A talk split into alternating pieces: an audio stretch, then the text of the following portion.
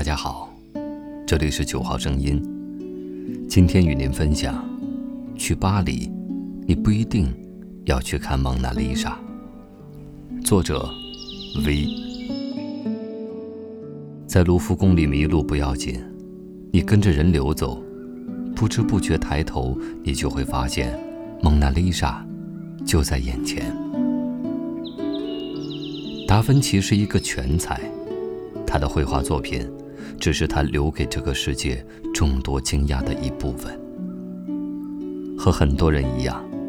蒙娜丽莎吸引我的原因并不在于她有一张精致的脸，而是她的笑容传递出的性感，似笑非笑，似看你又不是在看你。我想，特别是当人们已经习惯了非黑即白的答案，习惯了直接的表达，这种不确定性和游走在灰色空间带来的美感，会让你忍不住多看一眼，再一眼。于是当你在一次又一次去确定他的笑容的时候，你就会更感困惑、神秘和迷失。于是这便成就了蒙娜丽莎的传奇。如果去巴黎，打完这张蒙娜丽莎的卡，就直接结束了巴黎艺术之旅，那么你就确确实实错过了真正的属于巴黎的艺术，错过了那些真正让巴黎之所以成为世界艺术之都的艺术故事。蒙娜丽莎作为一个百分之百意大利制造的作品，诞生在十六世纪，一个被意大利人书写的时代，一个艺术被教堂和富人绑架的年代。如果要用它来代表法国，是不是太显尴尬呢？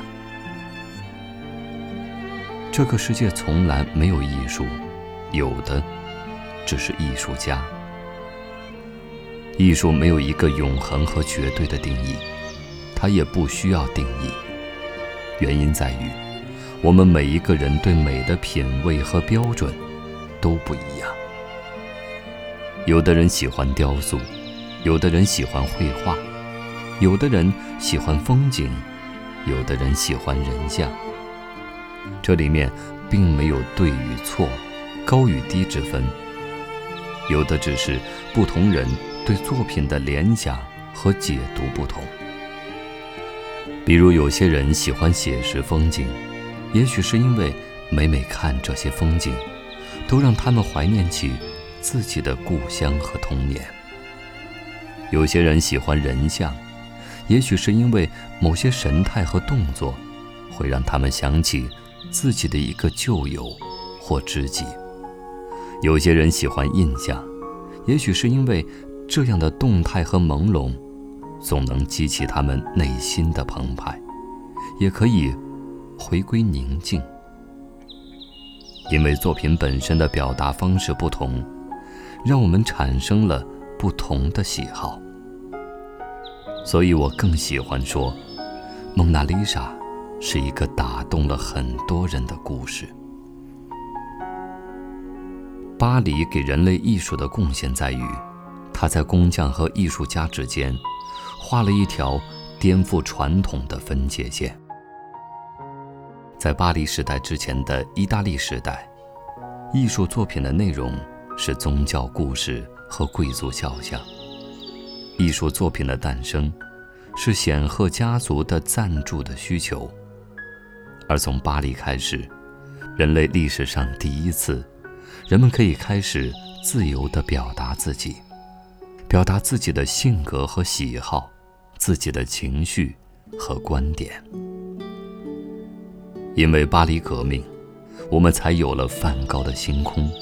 有了莫奈的写意，或者是毕加索的抽象。这种影响一直从那时候延续到几百年后的现在，也从巴黎传播到全世界。也许对有些人来讲，巴黎的颠覆并没有什么实际的意义，他们只不过是多增加了一些表达方式而已。从某种程度上来讲，他们是对的，但是他们也远远低估了这种表达方式的能量。举一个简单的例子，如果我们说一个女人表达她自己的方式，通过她的着装，她的每一件衣服的选择，首饰或者不要首饰，综合起来的整体印象，向我们传递了她的性格和她想留给大家的印象。那么如果她不得不穿制服，这个时候尽管她仍然可以表达，明显的是这种表达的空间和选择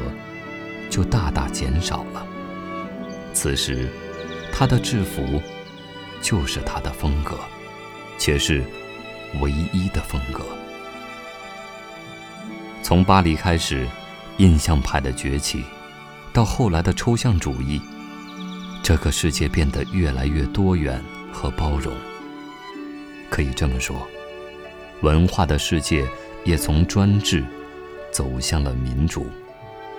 如果要问回答法国艺术的三个关键词是什么，那么我的答案应该是自由、自由和自由。